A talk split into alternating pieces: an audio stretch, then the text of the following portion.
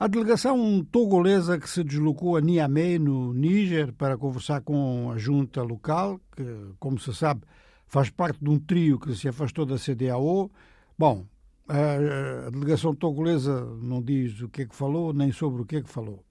Toda a gente eh, a pensar que trata-se de uma tentativa de reaproximar Niamey, se não da CDAO, pelo menos da mediação togolesa. É que na passada quinta-feira, antes da decisão tomada pelos chamados Estados do Sahel, ou seja, a Aliança dos Estados do Sahel, uma delegação da CDAO não se deslocou a Niamey conforme estava previsto e não se deslocou alegando problemas técnicos no avião, mas a delegação togolesa essa foi. O primeiro-ministro do Níger disse que tratou-se de um gesto de má fé. Há perguntas ao longo da costa oeste africana se esta não ida da delegação da CDAO não correspondia, desde logo, ao conhecimento de que os três países com junta militar no Sahel iam abandonar a CDAO.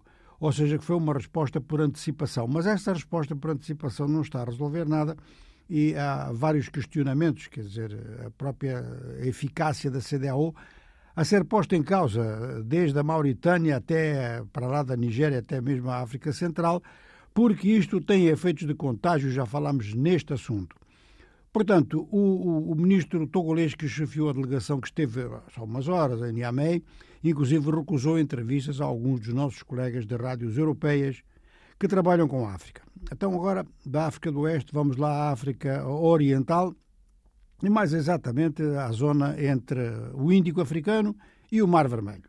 Ou seja, que enquanto os úteis do Iêmen atacam navios mercantes acima do Estreito de Bab el-Mandeb, piratas da Somália voltam a manifestar-se e atacam mais a sul desse estreito, em frente à costa da Somália, às vezes mais perto, outras vezes mais longe das próprias águas territoriais.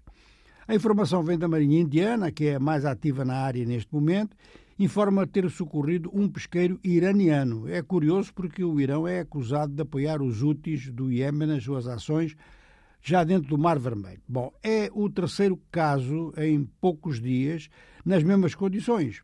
Assim, os úteis parece que seguem uma estratégia iraniana, tal como o Hezbollah, enquanto que a pirataria somália, essa parece autónoma e aproveitando o ambiente geral de insegurança no Mar Vermelho, para fazerem mais umas capturas de navios e obterem mais uns resgates.